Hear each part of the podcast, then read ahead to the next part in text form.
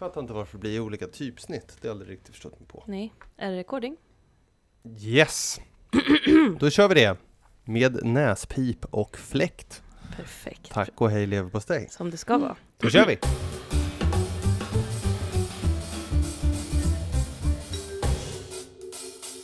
Varmt välkomna till Juristerna svarar. Det här är det 42 avsnittet av Företagarnas podcast där du som lyssnar ska få tips, svar och råd som hjälper dig i din företagarvardag.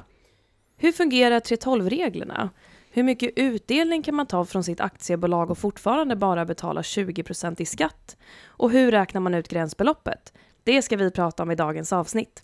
Och ännu en gång så har vi vår chefsjurist Karin Berggren med oss i studion som ska hjälpa oss att reda ut hur det här med utdelning och 3.12 egentligen fungerar. Varmt välkommen tillbaka till podden Karin. Tack! Ja, det blir väl tredje gången du gästar podden, kan det vara så? Eller? Mm, ja, jag tror det.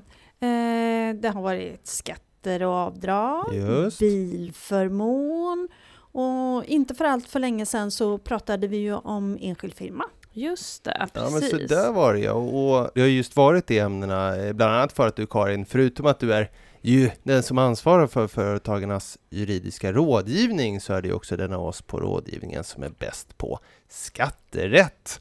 Eh, lite av en skatterättsexpert skulle man kunna säga, eller hur? Ja, men precis, det tycker jag. Och, och det är ju precis av den anledningen som vi tog in dig här nu för lite, lite förstärkning nu när vi än en gång ska prata skatteregler då. Mm. Och eh, som vanligt så kommer vi i dagens avsnitt att besvara fyra lyssnarfrågor. Och så ska vi försöka göra det här med 3.12-reglerna, eller fåmansföretagsreglerna som de också kallas, så begripligt som möjligt. Jag heter Oksana Jakimenko Och jag heter Hampus Löfstedt. och vi arbetar på Företagarnas juridiska rådgivning. Välkomna till podden! Välkomna! Okej, dagens första fråga.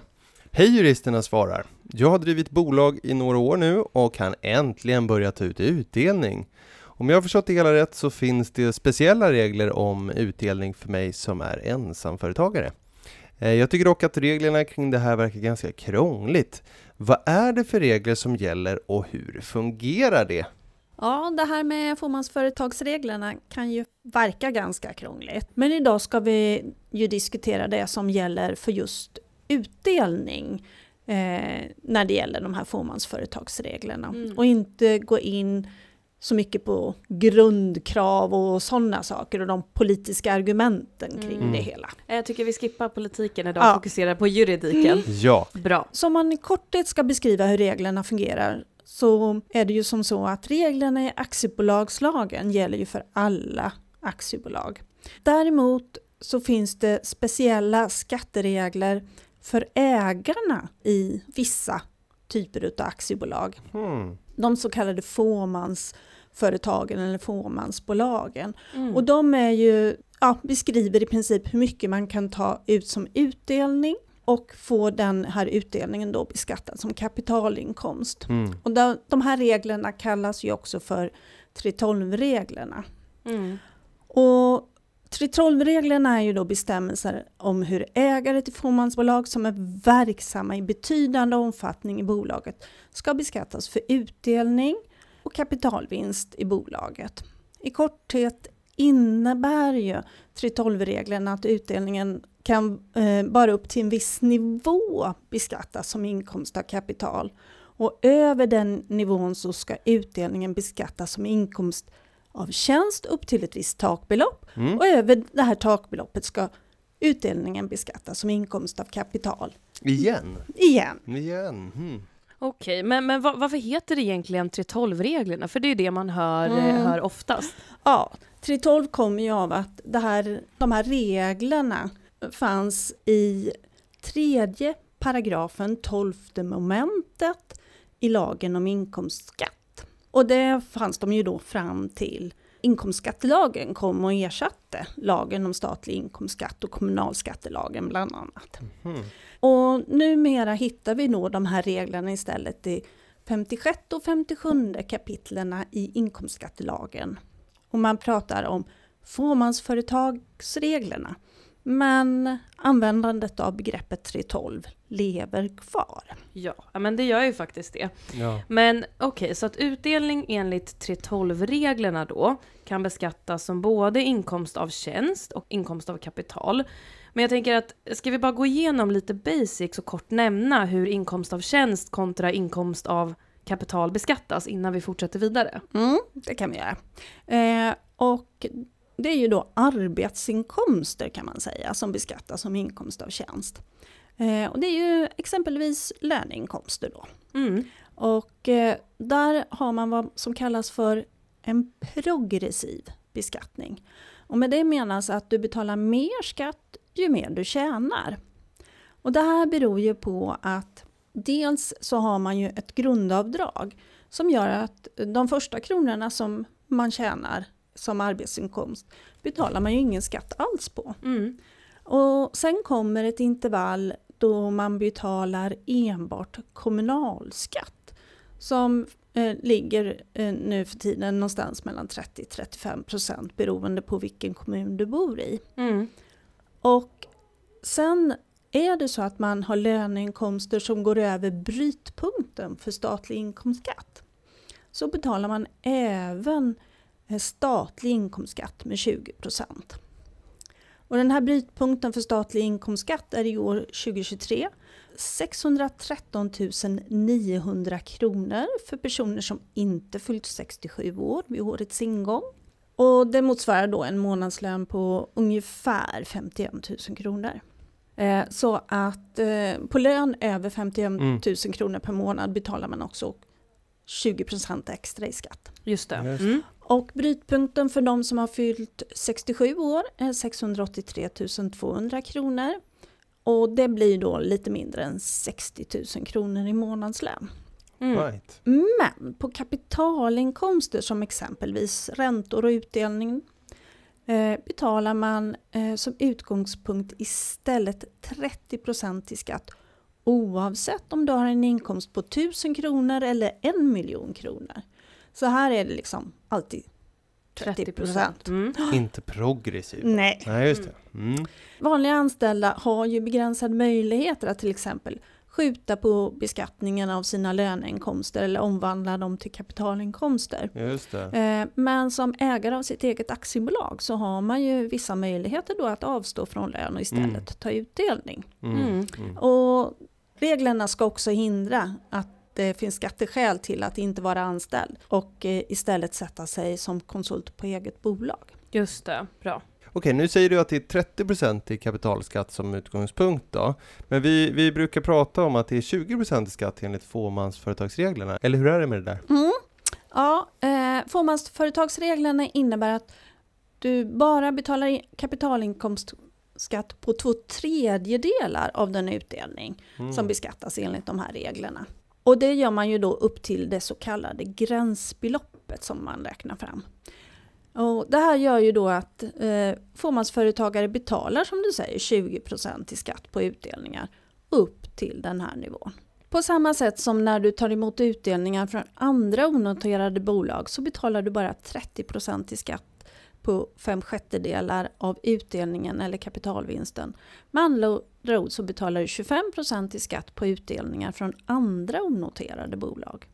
Och det här kan man ju se som en form av kompensation från, från staten då för den högre risken som det ofta är att satsa kapital i onoterade företag. Mm. Mm. så, så egentligen samma skattesats men att det bara är två tredjedelar av utdelningen som tas Mm. upp till beskattning Mm. från, från eh, enligt fåmansföretagsreglerna Mm. och vad sa vi? Fem sjättedelar? Fem sjättedelar, för precis. andra Ja, onoterade bolag. bra.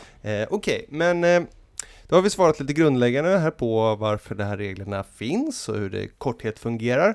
Men du nämner ju saker här som eh, till exempel att utdelning beskattas som kapital upp till ett visst gränsbelopp och där blir man lite nyfiken. Men jag råkar veta att du kommer få anledning att berätta mer om det här med gränsbelopp i nästa fråga. Eh, så jag tycker vi går vidare, eller vad säger ni? Det tycker jag också. Ja. Hej, hur mycket utdelning kan jag egentligen ta ut från mitt aktiebolag? Kort och Mm. koncis fråga. Och det här, hur mycket du kan ta ut i utdelning, det styrs ju inte bara av de här 3.12-reglerna eller fåmansföretagsreglerna. Utan också av aktiebolagslagen. Och jag, man kan väl kortfattat säga att aktiebolag kan besluta om utdelning utifrån det fria eh, egna kapitalet. Och med det menar man ju då, kan man ju säga, tillgångar minus skulder och eh, man, aktiekapitalet måste ju också vara kvar. Mm. Eh, men man måste ju också ha en liten en liten marginal måste man ju tänka på så att man har kvar i bolaget. Mm. Och i aktiebolagslagen så finns det ju bland annat då en försiktighetsprincip. Men den tänker jag att vi, vi, vi går inte närmare in på den. Nej, Nej. men idag, idag fokar vi på, på skatter. Ja. Mm. Mm. Och det är ju ofta så att när vi får den här frågan i rådgivningen, hur mycket kan jag ta i utdelning? Så är det ju faktiskt skattereglerna som frågeställaren tänker på. Mm. Mm. Alltså Ja, hur mycket kan jag ta ut i utdelning med 20% i skatt? Och vi pratade om gränsbeloppet förut eh, för kapitalbeskattad utdelning. Och det är egentligen det som är svaret på frågan då. Mm.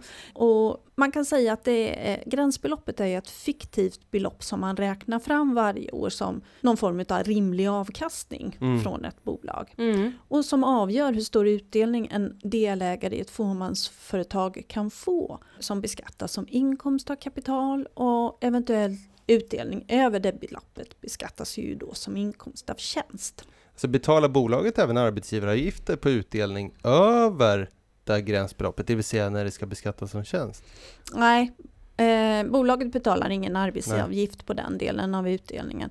Och mottagaren får ju inte heller tillgodoräkna sig det beloppet som arbetsinkomst i socialförsäkringen. Mm. Mm, Men eh, utdelningen som beskattas som inkomst av tjänst upp till en ny gräns på 90 inkomstbasbelopp och sen då återigen som kapital. Men då är det 30 procent. Ah. Okej, men, men då till 10 000 kronors frågan här egentligen då. Hur, hur räknar man ut gränsbeloppet? Trumvirvel. Ja, Mm. och alla fåmansföretagare känner ju till den så kallade K10-blanketten, inkomstdeklarationen, där man då i efterhand räknar ut det här i blanketten. Mm. Mm. Men eh, de flesta räknar ju faktiskt ut det här beloppet inför beslut om utdelning. Mm.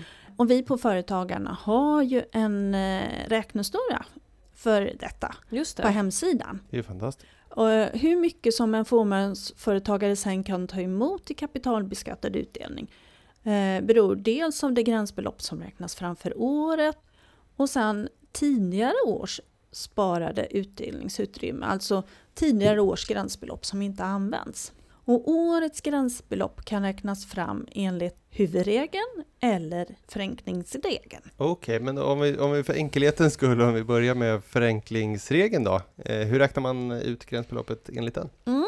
Förenklingsregeln är 2,75 inkomstbasbelopp eller 2 och 3 fjärdedelar Mhm, av mm, inkomstbasbeloppet Mm. för året före beskattningsåret. Och eh, i år då, 2023, så blir det här 195 250 kronor för samtliga aktier i bolaget. Så är det flera delägare så får de sin andel av det beloppet. Okej, och enligt huvudregeln så räknar man gränsbeloppet Ja, då eh, räknar man ju gränsbeloppet som dels på ett kapitalbaserat utrymme och ett lönebaserat utrymme. Okej, så man lägger ihop? Ja, eller? som man lägger ihop. Mm. Mm. Och det kapitalbaserade utrymmet är omkostnadsbeloppet, vilket man kan säga lite förenklat är vad du satsat för belopp i bolaget Mm. Mm. eller köpt aktierna för. Multiplicerat med statslåneräntan den 30 november året före beskattningsåret ökad med 9 procentenheter. Okej.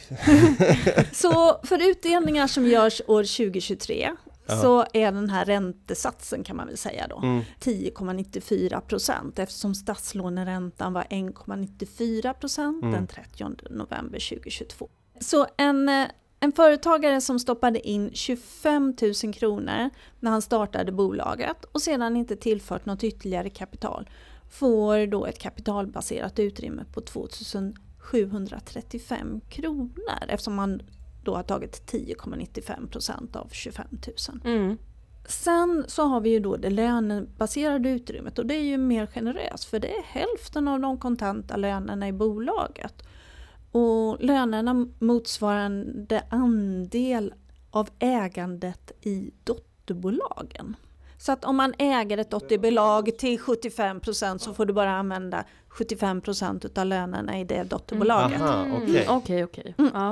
Eh, men vänta, eh, kan du ta det där? Du sa kapitalbaserat utrymme Ja, och ett lönebaserat utrymme. Ja, och det kapitalbaserade utrymmet är ju då ska, kan man säga som en ränta på det, det belopp som du har satsat i bolaget. Just. Och det lönebaserade utrymmet är hälften av de kontanta lönerna i bolaget och lönerna motsvarande andelen av ägandet i dotterbolagen. Aha. Okej, men, men jag tänker att om man bara då ser till det kapitalbaserade utrymmet i huvudregeln, då är det pyttelitet jämfört med, vad sa du, 195 250 kronor enligt förenklingsregeln. Och lite ledande fråga kanske, varför använder inte alla då för den här förenklingsregeln i sina fåmansbolag? Mm. Dels så har du ju det här med att löneunderlaget kan ju vara ganska stort. Mm. Men förenklingsregeln får du ju också bara använda för ett av de fåmansföretag som du äger varje år. Mhm. Många nöjer sig ju inte bara med att ha ett Mm. bolag utan en del har ju många olika. Mm. Och eh, då kan ju flera utav dem ses som fåmansföretag. Men man får ju mellan olika år växla mellan vilket bolag som man ska använda förenklingsregeln i. Mhm. Eller för. Eh, Men det kan också vara så att eh, du får ett högre belopp. Som Mm. jag var inne på, om du räknar enligt huvudregeln och även räknar då på det här löneunderlaget. Mm. Det. För gränsbeloppet enligt huvudregeln består ju då av ett kapitalbeskattat utrymme Mm. som ju kanske inte blir så stort då om man inte har satsat väldigt Mm. mycket Nej, pengar. precis. Men det består ju också av ett lönebaserat utrymme. Mm. Och det är som sagt hälften av de kontanta lönerna i bolaget och lönerna är motsvarande andel av ägandet i dotterbolagen. Men du får bara använda löneunderlaget om du äger minst 4% av kapitalet i bolaget och du eller någon närstående har varit aktiva i bolaget eller något dotterbolag och fått tillräckligt hög lön. Och då kan det då vara möjligt att räkna på löneunderlaget i bolaget och dess dotterbolag och då kan det bli ganska höga belopp om man har många Mhm. anställda. Ja, men det är klart. Och med tillräckligt hög lön, vad menar du då? då? Mm. Ja, det här löneuttagskravet det är då det lägsta av 9,6 inkomstbasbelopp året före beskattningsåret Mm. eller 6 inkomstbasbelopp med tillägg av 5% av den sammanlagda kontanta ersättningen i företaget och dess dotterbolag. Så där blir det ju lite räkna av då. Ja, där får man om man inte lite, har väldigt många anställda så man vet med en gång att 9,6 inkomstbasbelopp är det Mm, lägsta ja, utav de här ja. två. Just det. Eh. Och vad är det då? 9, Ja, inkomstbeloppet var 71 000 år 2022. mm. Så ska du ta ut eh, utdelning i år då så ska du ha, förra året ha tagit ut 681 600 kronor Mm. Eh, om du går på den här 9,6 inkomstbasbelopp. Ah. I annat fall så är det ju då 6 gånger 71 000 är 426 000. Men då ska du också ha, lägga till 5% av kontant utbetalda löner år 2022 för att få använda löneutrymmet. Och det här innebär ju då att om du är den enda som fick lön från bolaget år 2022 eh, så ska du ha tagit ut en kontant lön med minst 448 421 kronor från bolaget eh, år 2022. Mm. För att kunna använda sig av huvudregeln, eller? Ja, eh, lönebaserade utrymmet Ah. av huvudregeln. Är det så att du inte klarar löneuttagskravet Mm. då får du ju bara räkna på det kapitalbaserade utrymmet. Mm. Och då är det 10,94% av vad du har satsat i bolaget. Mm. Mm. Så har du satsat väldigt många miljoner, ja då Ja. kan du ju Mm. ge ett Ja. rejält utrymme. Men har du satsat minsta möjliga aktiekapital, 25 000, ja då är det ju på dem som man räknar fram och det kommer vi fram till att det är ju inte så mycket. Det är ju inte Nej. Så många tusenlappar Nej, då. nej. Och då blir förenklingsregeln, om man nu har möjlighet Är att bättre. eh, använda sig av den, så är det Mm. bättre. Ja. Mm. Okej, så om jag var den enda anställda år 2022 och tog ut lön på minst 448 421 då. Då får jag ta emot kapitalbeskattad utdelning med hälften av det beloppet år 2023 eller? Mm. Och till det lägger du då det belopp som du räknat fram som kapitalbaserat utrymme för kapitalbeskattad utdelning. Så om du köpte alla aktier i bolaget år 2021 för 100 000 kronor och tagit ut en kontantlön på en halv miljon år 2022 och inte har några andra anställda kan du ta emot en utdelning år 2023 på hälften av lönen, det vill säga 250 000 Mm plus 10,94 procent av 100 000, det vill säga 10 940 kronor. Så det blir ju 260 940 kronor och eh, på det betalar du då bara 20 procent i skatt på utdelningen. Man kanske ska nämna också att för att kunna ta utdelning så har ju bolaget gått i vinst. Så bolaget har ju betalat bolagsskatt. Mm. Mm. Det Mm. ska man ju tänka på. Ja Just men det. precis. Ja, men, och det, det, det nämnde du där när du sa att här, enligt aktiebolagslagen vad, vad kan man dela ut som Mm. utrymme att det är fria egna kapitalet och att det då att där, där ingår ju vinst Mm. så att säga. Mm. Men och Karin, du nämnde här kontantlön vid två tillfällen tror jag. Visst menar du med kontantlön att fåmansföretagare inte får räkna med värdet av förmåner som eh, bilförmån eller bostadsförmån, eller Mm. hur? Ja. Ja, utan eh, då får, kan man ju göra så att man tar ut lön och betalar för bilförmånen eller förmånen att använda bilen privat. Och på så sätt får man då ner förmånsvärdet Mm. samtidigt som den kontanta lönen då syns bättre. Och då får Mm. man ju också ett högre löneunderlag. Mm. Eh, Så med andra ord är det ju viktigt att ta ut tillräckligt hög kontantlön Mm. för att få använda löneunderlaget.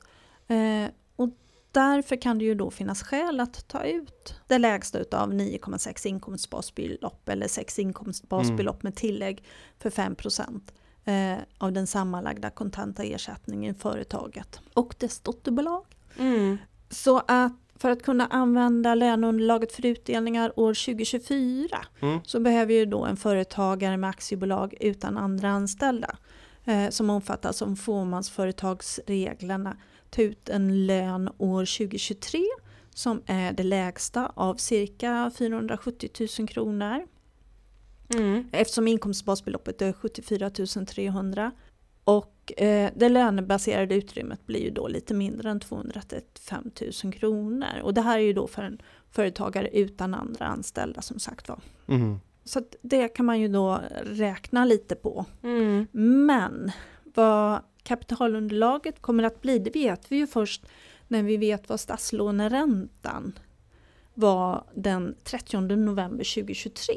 Just det. Men förenklingsregeln vet vi ju redan nu då är 2,75 gånger inkomstbasbeloppet 74 300, det vill säga 204 325 kronor. Så att, eh, det, och det är ju då lite lägre då än om man tar ut det Mm. absolut minsta som man kan krävas enligt den här Mm. löneuttagskravet. Just det. Okej, men om nu tänker jag lite högt här, men i, jag tänker i personalintensiva branscher eller om man har eh, anställda med hög lön, då kan ju egentligen det här löneunderlaget enligt huvudregeln då bli, ja men jag tror att du nämnde det förut, det kan ju bli flera miljoner. Ehm, och som ägare då av ett företag med många anställda så kan man ju ta ut jättestora belopp i utdelning och betalar man då fortfarande bara 20% skatt på det här? Ja, alltså det lönebaserade utrymmet baseras ju visserligen på hela personalens lön. Men eh, det får ju inte bli större än 50 gånger än vad du eller närstående fått som kontantlön året före beskattningsåret. Så det finns Ja. som en begränsningsregel där. Mm, okej. Och där är man Mm. tillbaks på bedömning av du eller närstående som, som i kravet för, för att få använda löneutrymmet överhuvudtaget. Mm. Mm, mm. Och över det här eh, gränsbeloppet så beskattas ju utdelningen som inkomst av tjänst. Men det finns också ett tak som jag var inne lite kortfattat på tidigare. Att eh, när den skattskyldige eller dennes närstående tillsammans för sin utdelning har beskattats som inkomst av tjänst för utdelning från företaget på belopp motsvarande 90 inkomstbasbelopp så ska resterande del utav utdelningen under beskattningsåret inte tas upp som inkomst av tjänst. Och då beskattas den överskjutande delen som inkomst av kapital. Ja men okej, så alltså det beskattas som kapital upp till gränsbeloppet och då med två tredjedelar av 30%, så 20% då. Och sen över gränsbeloppet upp till, vad blir det? Vad sa vi? 90 gånger 71 000. Ja. Eh, nu, nu miniräknar jag här faktiskt. Mm. 6 miljoner 390 000 då som sen beskattas då beskattas du som inkomst av tjänst upp till det då. Och över det så beskattas utdelning sen igen som inkomst av, av kapital. Är det så, Mm. så är det? Mm. Ja, precis. Och då med en skattesats om 30 procent. Men eh, här måste vi ju faktiskt komma ihåg att de allra flesta har inte möjlighet att ta ut så stora belopp Mm. ur sina Mm. företag. Utan de nöjer sig med gränsbeloppet och Mm. Många tar inte ens ut det. Och det här Mm. med att man inte tar ut hela gränsbeloppet tror jag vi tar upp i nästa fråga, eller hur? Ja, men jag tror det. Yes, vi kör Ja. nästa fråga på en gång. Hej podden! Påverkas min möjlighet att ta ut utdelning och få beskatta den med 20% av att mitt bolag har brutet räkenskapsår? Och vad händer om jag inte kan ta ut hela gränsbeloppet som utdelning? Mm. Ja, det är nog bra att komma ihåg att fåmansföretagsreglerna är regler för hur fysiska personer ska beskattas och fysiska personer har ju alltid kalenderår som beskattningsår. Just det. Eh, så att det här med att bolaget har brutit räkenskapsår påverkar egentligen inte utan eh, bara på så sätt att det påverkar ju när man har ordinarie bolagsstämma det är ju oftast på den som man fattar beslut om utdelning. Mm. Men underlaget också för vad vi ska räkna på och sådär. Mm. Lönebaserade utrymmet och sådär tänker jag, eller? Det är ju per beskattningsår. Ja. Även att... Äh, per per, per, per, per kalenderår. Är det per Även- kalenderår Ja. också? Ah, Även att right. bolaget... Mm. Så, så att... Eh, där får man ju titta lite extra i bokföringen. Mm. Mm. Bra. Sen har man ju också något som heter beskattningstidpunkt. Som påverkar vilket år du ska betala skatten. Mm. Och det är den tidpunkten du får disponera beloppet när det handlar om utdelningar från fåmansföretag. Så om du har en bolagsstämma år 2022 och då beslutar om utdelningen men delegerar till styrelsen att betala ut det här vid lämplig tidpunkt och sen styrelsen väntar med det här till först år 2023 så är det så att eh, du ändå anses ha fått utdelningen år 2022 ur skattesynpunkt Mhm. eftersom du då har haft Mm. en disposition över det här. Jaha. Men de allra flesta tar ju ut Mm. det här beslutade beloppet ganska omgående och väntar ju inte flera år med det precis. Mm. Mm. Eh, men det finns rättsfall där företagare har beslutat om utdelning. Ja, ett år i, i det jag tänker på så var det 20, 2012 men bolaget betalade ut det först flera år senare. Ja, ja. Mhm. Eh, Specialare. Ja, specialare. Och i det fallet så var det ju lite speciellt därför att den personen hade då fått en eh, Beslutet om utdelning Mm. hade fattats när Mm. personen inte var skattskyldig i Sverige. Utan först när han hade sen flyttat tillbaka till Sverige. All right. Eh, så fick han ut pengarna. Jag. Men, men då såg man ändå som att man hade fått disponera det. Det året beslutet togs. Ja. Ja. och då var ju personen inte skattskyldig i Sverige. Ha! Ja, men så kan det vara. Och då men- gick det ända upp i Högsta förvaltningsdomstolen. Och det gillar vi. Spännande, det tycker vi om. Kanske, kanske ett fall för case-onsdag eller? Det är kanske ett fall för det allmänna, vad heter han? Allmänna ombudet. Ja, det kan det verkligen vara. Men, men jag tänker, vad, vad händer om företagaren inte kan ta ut hela gränsbeloppet då? Ja, då kan ju företagaren spara eh, det här oanvända gränsbeloppet och då kallar man det för sparat utdelningsutrymme. Mm. Och då får man ju tillgodoräkna sig ett senare år. Och, och tanken är väl egentligen att det här sparade utdelningsutrymmet ska kunna användas när man eh, som företagare säljer sina aktier eller eh, likviderar sitt företag och då får en kapitalvinst när man får utdelning från likvidationen. Och att man då ska kunna använda det här sparade utrymmet för att få sina 20% i skatt på den här kapitalvinsten som man gör då. Just det.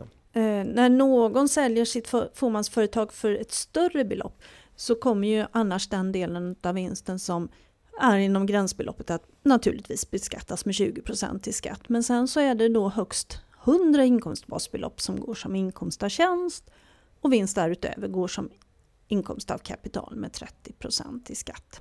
Hmm. Så att, eh, och där finns det ju lite olika upplägg som företagare använder sig av när de Mm. säljer sina bolag. Men det går vi inte in på Nej, här. inte idag. Eh, men då tar vi avsnittets sista fråga. Jajamän! Hej! Eftersom att det är lägre skatt på utdelning än lön så borde det vara bättre att alltid ta utdelning istället för lön från sitt bolag. Eller ser ni några problem med att göra så? Det kan ju faktiskt finnas ganska goda skäl för att ta ut lön och inte bara utdelning. För det första så är det ju enklare att ta ut lön från bolaget än utdelning. Utdelningen beslutas ju på bolagsstämma och det blir en del administration kring det. Dessutom så är det ju som vi var inne på tidigare så att har man inga andra löneinkomster Mm. eller Mm. pension eller någonting annat som ska gå som inkomst av tjänst så är det ju lägre skatt på riktigt låga inkomster. Mm. Och det krävs ju också att du har tagit ut lön och har en arbetsinkomst för att du ska få en bättre ersättning när du blir sjuk, eh, ska vara föräldraledig eller gå i pension. Socialförsäkringen har ju många ersättningar som bygger just Mm. på arbetsinkomsten som till exempel sjukpenning, föräldrapenning, arbetslöshetsersättning och inkomstpensionen. Och även så kan det finnas andra skäl, till exempel om man har en tjänstepensionsförsäkringen så Mm. bygger ju det ofta på att premiebeloppet men också vad arbetsgivaren får avdrag för som pensionskostnad på den lön som du får ut. Och här kan man ju tänka lite så här att det finns lite olika beloppsnivåer. Mm. Och för 2023 så är ju den sjukpenninggrundande inkomsten högst 393 750 kronor. En månadslön på ungefär 32 812 kronor. Föräldrapenningen, den här höga föräldrapenningen, Mm. är ju på en årslön på 525 000 kronor eller en månadslön på 43 750 kronor.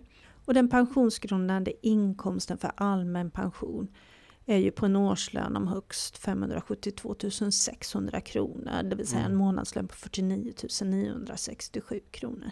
Så det beror ju lite på om man Mm. är beredd att maxa de delarna Mm. också. Mm. Mm. Ja, men precis. Eh, så att ofta är ju rådet att se till att du har arbetsinkomst åtminstone upp till en viss nivå innan du börjar ta utdelning Mm. från ditt egna bo- aktiebolag. Mm, för då får man också en viss typ av, eh, av trygghet då genom socialförsäkringen helt Mm. enkelt. Om man blir sjuk, föräldraledig, vad Mm. det nu kan tänkas. Mm. Mm. Och här kan man ju också tänka på att till exempel pensionärer Mm. betalar man ju som arbetsgivare en väldigt låg arbetsgivaravgift Mm, för. Så att där kan det ju också finnas sådana skäl. Ja men precis. Så utdelning kan vara kul men lön kan vara tryggt. Så kan man säga. Så kan man säga, eller Det är hur? ju fantastiskt och då tycker jag att vi tackar Karin Berggren för att komma hit och gästa i Juristerna svarar med en varm applåd. Yay! Det är fantastiskt. 3.12 i podden. Och som medlem i Företagarna kan du utan kostnad ringa till oss och våra kollegor på den juridiska rådgivningen och få personlig hjälp. Du når oss på telefon 0771 45 45 45. Klippningen är gjord av Petra Chu och producent har varit David Hagen. Vi tackar Karin här igen och vi, vi hörs inte om två veckor utan vi kommer höras efter sommaren för att det är sista avsnittet här innan vi går på semester. Vi tackar för att ni har lyssnat eh, och glad sommar helt enkelt. Hej då! Hej då!